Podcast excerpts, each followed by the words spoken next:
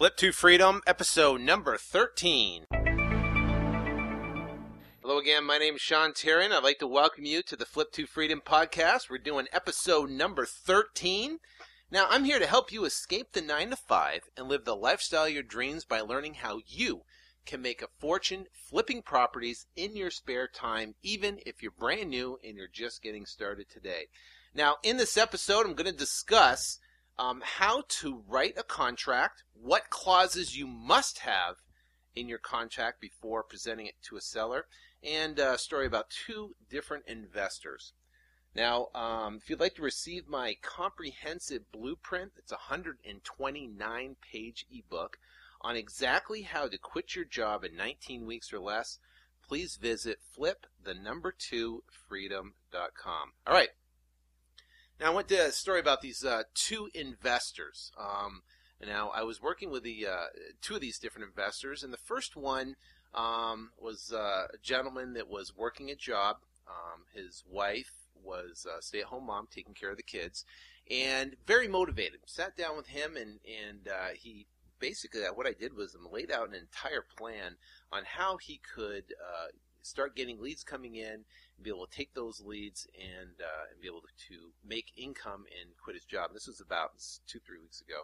Um, so I sat down with him, and, and he basically took the information and went and applied it immediately. Went out and put out bandit signs on the weekend, put one hundred uh, on a Friday, one hundred on a Saturday, kept on doing that. Also went out and, uh, and sent uh, a yellow letter that his wife wrote, hand wrote these yellow letters and sent them to um, to the absentee owners, a list that they got for uh, absentee owners. So um, if you want to visit, uh, go to yellow letter dot com, and you can kind of see what a yellow letter is. It's, it's one of our main marketing pieces that we use uh, to get unbelievable response um, and be able to get some uh, great deals.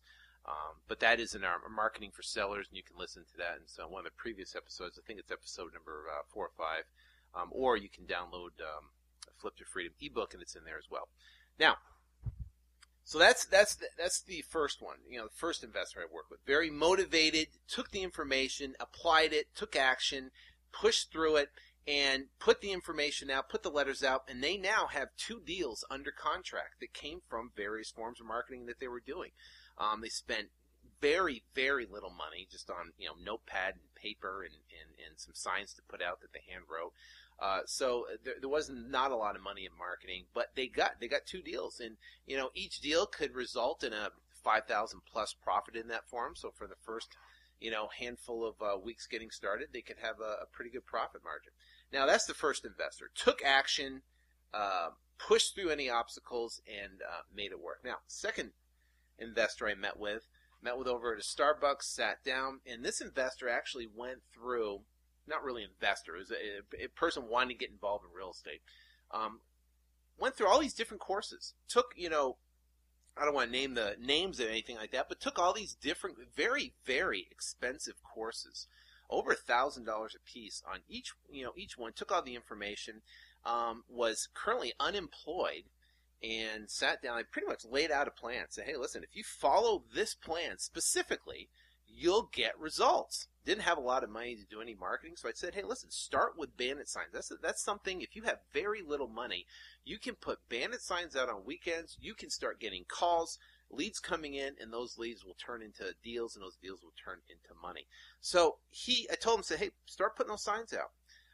Um, and see, the thing is, is that when, when, when you get started, you know, you start to build what what's happening. You build momentum. You're sending letters out. Um, you get signs that are going out. You build a momentum. You start getting more and more calls coming in every single week because of the the uh, previous marketing that you've done earlier in, in the week or months. So, so what he does, he goes out and uh, he puts out. You know, I told him to put out one hundred. He puts out twenty-five, and uh, calls me up and says, "Hey, I just want to let you know I put out twenty-five signs just as a test to see if this would work." Now, we know it works. We've got results off it. I put signs out every weekend. Um, well, I don't. We have a crew that actually puts out signs for us now. Um, but, you know, we know it works. There's results. There's there's deals uh, that, that you that we and other people I've been working with got made money off. I mean, that. I mean, there's a success story on there. Go to our case studies on our website at flip to freedom dot com. It was a, it was a story of uh, soul marketing. A guy named Matt, didn't know anybody here in Phoenix, um, got started, and just putting out bandit steins made seven thousand eight hundred dollars in his first three weeks. So they it works for sure. So, but he's going to go test it. Okay, so he puts out twenty-five just to test it. Calls me up and says, "Hey, uh, I put out twenty-five. I didn't get any calls. I'm gonna go look look for a job." I said, "Okay, so uh, go ahead." You know, I I'm, I'm not gonna convince the guy, um, you know, that this works. I, I don't have to. I don't have, first off, I don't have the time to uh, convince him to do it, and second off, um, I didn't really want to. So, so. What's the difference between these two? The difference is is that they have the same tools. I mean, they both use bandit signs. They could use letters if they wanted. Um, they both were new to real estate. Didn't know not a lot. Actually, the, you know, person B, uh, you know, he he had more information. He took all these courses and this information um, than person A. And uh, so, and I don't want to put the names in and stuff, but the bottom line is is that. is that the difference, the major difference between them was action. They listened, right? Took action. And they had tenacity to basic and relentless to basically pursue that goal. They wanted it bad enough. Now, I happen to read this quote I thought was was awesome by Louis Pasteur from eighteen twenty-two to eighteen ninety-five. And he says this, "Let me tell you the secret that has led me to my goal. My strength lies solely in my tenacity." That is great. So his secret, and the secret that first investor is telling you about, the secret was tenacity. Went out, he put the signs out, put the letters out, kept on doing it. I, there was a time they called me up and went, I don't know, you know, it's you know the second weekend they had some calls coming in, deals weren't they weren't you know any good deals, but they I said, listen. Keep at it. Keep doing it. Keep putting signs out, and you will get a deal. For every twenty-five calls you'll get, you'll get one deal out of that. You'll get twenty-five calls. twenty-five are gonna, twenty-four of them aren't going to work. But there is be one out of that twenty-five that will work. So the question is, when you get started in real estate, which one are you going to be? Are you going to be like investor A that's going to go out there and make stuff happen? And not get discouraged and just plow through and have the tenacity to make it work? Are you going to be like investor B that goes out and just test it? Put out twenty-five signs and see if it works.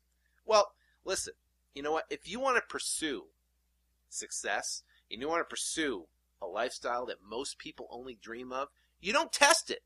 You just do it. You just go out and you make it happen.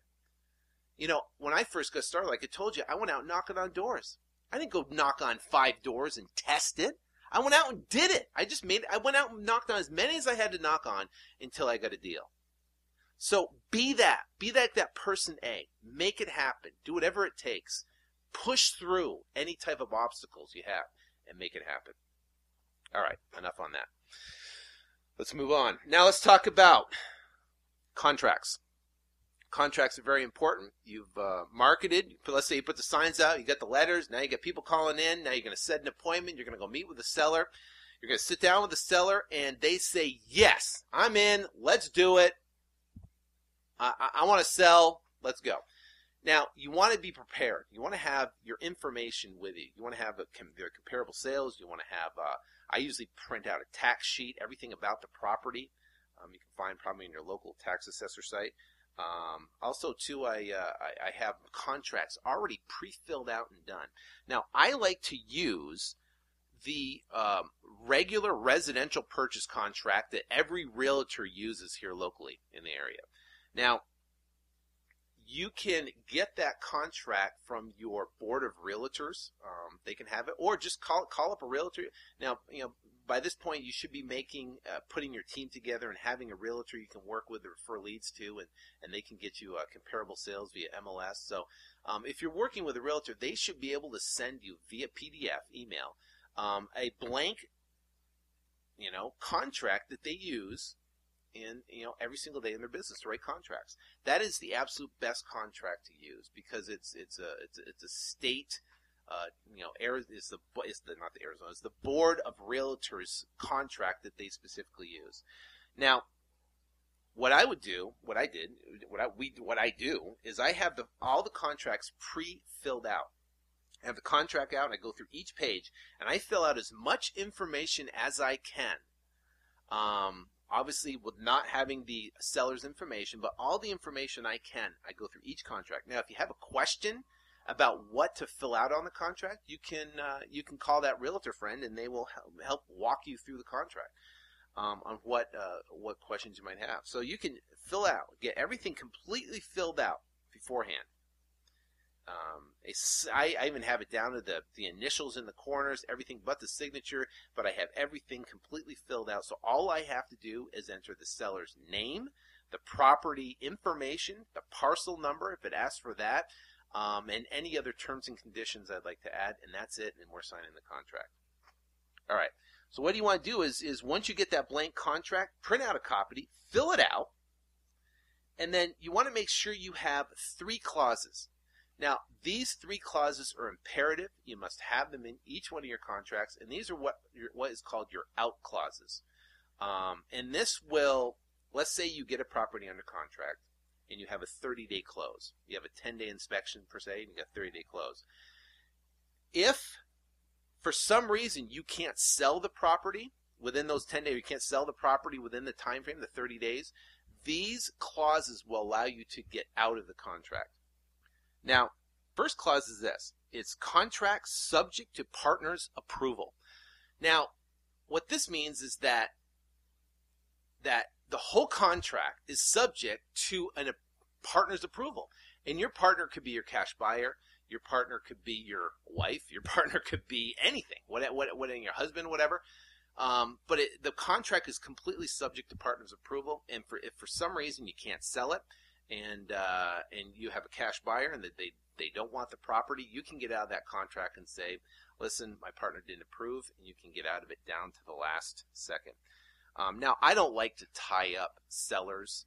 Um, you know, if, if I know, if I, if I get the title information back on the property and I put it out, you know, you know, for sale to put out in the market, if we can't sell that property fairly quickly, if I know we're getting a lot of resistance on price, then I'll, I'll let the seller out of the contract, or I'll go back and renegotiate a pre- better price, um, to get the deal done. But, you know, I don't like to tie them all the way up to the thirty days and back out in the last minute. You know, I don't like that. I don't like people doing that to me, and, and, uh, I'm sure sellers don't like that done to them. So, all right. Now the other one is contract subject to an acceptable appraisal by buyer. Now what happens is you get these mini appraisals on the property. It costs forty bucks. It was what what, what uh, our appraiser charges. We get a mini appraisal. Now if the mini appraisal isn't acceptable, it's always good. You can take that and you can get out of the contract for that. Get completely walk away from the contract, no risk at all. Um, same thing with a you know, contract is subject to partner's approval. All these are just are, are no risk. Um, but what you do is you can get a mini appraisal on the property, and uh, they give you value. If the value comes in lower, it gives you an opportunity to go back and renegotiate the deal again and try to get a lower price, or back out of the deal. And the other one is, in the event of the buyer's default, the deposit shall be the sole remedy. Now, what does that mean? Let's say you didn't send the email, whatever, or, or, or to the title company saying your partner didn't approve. You, you know, you didn't let them know that you wanted to back out because of an acceptable acceptable appraisal, um, and you just blew it all off. And the seller comes back and says, "Hey, I want you to, you know, perform on this contract. I'm going to sue you." Well, this line right here says, "In the event of a buyer's default," that means you defaulted on the property as the buyer. "The deposit shall be the sole remedy." Now, a deposit you put on a contract, most of the time, ninety-nine point nine percent of the time, I put a ten dollar deposit. So they can keep the ten dollars. You know, sometimes if it's a seller's a little bit more savvy. Um, now, these are these are dealing with motivated sellers. Obviously, if you're dealing with a bank-owned property, if you're dealing with, uh, um, you know, some, some other, you know, bank-owned, or if you're buying it at the foreclosure, courthouse stuff, this is completely different. This is with motivated sellers. Um, but in the event of a default, let's say you default on it, completely forget the other clauses, then your sole remedy, the sole remedy that the seller could potentially sue you for would just be just the deposit, which could be ten dollars, or sometimes if you're going to, you know, do a deposit, a more savvy investor, uh, savvy seller, maybe five hundred dollars or one thousand dollars or whatever. But that is your total, um, basically stop loss, your risk. Okay. Now, like I said, this is for signing contracts with motivated sellers. I'm going to talk about next week on how to make offers to on bank-owned properties. That's a complete different deal. They're going to want to see earnest money deposit. They're going to want to see proof of funds, and they're going to want to see, um, uh, you know, I mean, they have detailed addendums that they uh, they have you sign. Um, so we're going to talk about that. But right now, I'm talking about motivated sellers. ninety-nine percent of the time, never put a deposit down. Okay. Now, do not have or sign a contract um, with a motivated seller without this information. All right. Now, I can tell you my second deal I ever did. Um, first deal I made eleven thousand eight dollars on, and the second deal I ever did, you know, I, I was, I had no fear, because I, I guess I just didn't know.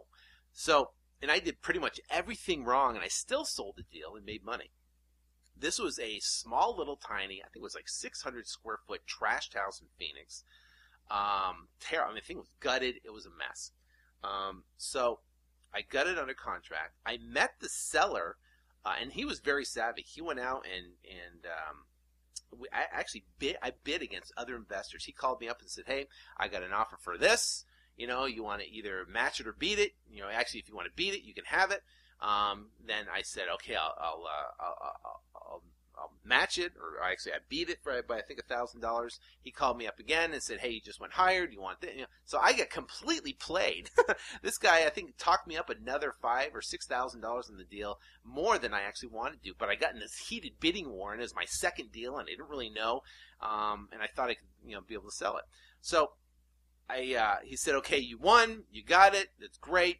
I met him over at the house, um, his house. And he said, "Okay, bring a two thousand dollars cashier's check um, for the earnest money deposit." And, you know, at the time, you know, I, I didn't know you had to make the deposits check directly to the title company.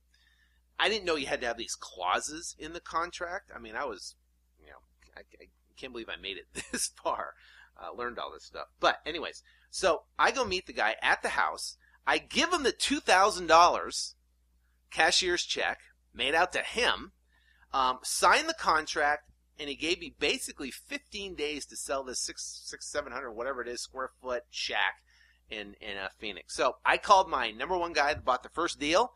I wrote, brought him by the house, and I said, "Hey, here it is. I got a deal. Do you want to buy it?" He looked, took one look at that thing, drove up in his big old Lexus, uh, and took one look at that thing and laughed. He goes, uh, "I don't think there's anything I can do with this property." I was like, "Oh, man." I said, I didn't have a cash buyers list. I didn't have an email list. I didn't have a website. I didn't have anything. Just basically had the property tied up. So I said, "Well, who do you know that might be interested in this property?" And he said, "Well, I got a guy. He's a fairly new investor. He might be interested in it. I can, I can refer you to him." So he gave me his number. I called him up, had him come over and look at the property, and he said, "Yeah, yeah, I think I could make it work." Um, so we talked numbers, and, and, and basically I uh, he had his dad come over, and his dad was actually doing the financing on it. And I had his dad write me a check for my earnest money of two thousand dollars and a two thousand dollars profit. I assigned him the contract right there on the spot. He didn't even know if title was there, but he wrote a personal check to me, and I went, I ran down to the bank and cashed it. Um, But I, I mean, I, I mean, I mean, it's completely unconventional the way we do uh, stuff now. But anyways, he got the property, he got clean title. Um, I, I made two thousand dollars on the deal, my second deal. I got my two thousand dollars back, so I had, you know, got my four thousand dollars.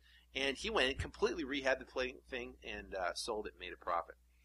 But um, I didn't have the, you know, clauses in there. I didn't have the pre-filled out contract. I didn't have, you know, I, I pretty much got bid up more than I was, you know, wanted to pay. Every, every other investor was passing on it um, at that price. So, um, but I still happened to sell it and make a profit. I look back on that now, and I'm going, wow, was I, I can't believe I got out of that deal. Um, because they could have easily come back and sued me for specific performance, and I would have had to find a way to purchase that property. Um, Never, ever give a deposit to a seller. Always give a deposit um, to the title company. Now, once you have the contract, you'll have basically, uh, you know, you have all, all your contracts filled out. I, I suggest making ten copies of the contract so you have those ready to go. So if you have a lead, I, I have them with, with me in the car. So if someone calls me up and they want to sell their house right then and there, I can be over at their house and I can be filling out a contract. Um, and now when you meet with a seller, all you got to do is sit down and you have all the pre-filled out information all there. All you got to do is just put in their specific contact information, everything, and you're good to go. Um, now in the next episode, like I said, I am going to talk about the secrets of making offers on bank-owned properties. It's a complete different deal. Uh, you're not allowed to put these different clauses in there, but there are out clauses um, that you can do to get your properties, get your bank-owned property deals accepted. Um, and I'm telling you, you got to be aggressive in this market. Um, and uh, and I'll, t I'll tell you the secrets that we do. I mean, we put tons of bank-owned offers in. I, I don't like, you know, doing bank-owned deals. I'd rather, much rather work with motivated sellers, and I suggest starting off um, at first. You definitely work with motivated sellers, but uh, bank-owned property is great too, um, but you have to specifically know exactly what to look for in the M L S, number one, and number two, exactly how to craft the offer so you can get it accepted. And then if for some reason you can't flip or sell the property, then you have an out clause, and we'll talk about that in the next episode. All right, so remember, if you'd like to download my free comprehensive blueprint on how to quit your job in nineteen weeks or less, please visit flip the number two freedom dot com. Until next time, I wish you ultimate success in your real estate investing business, and uh, we will see you next week. Take care, and God bless.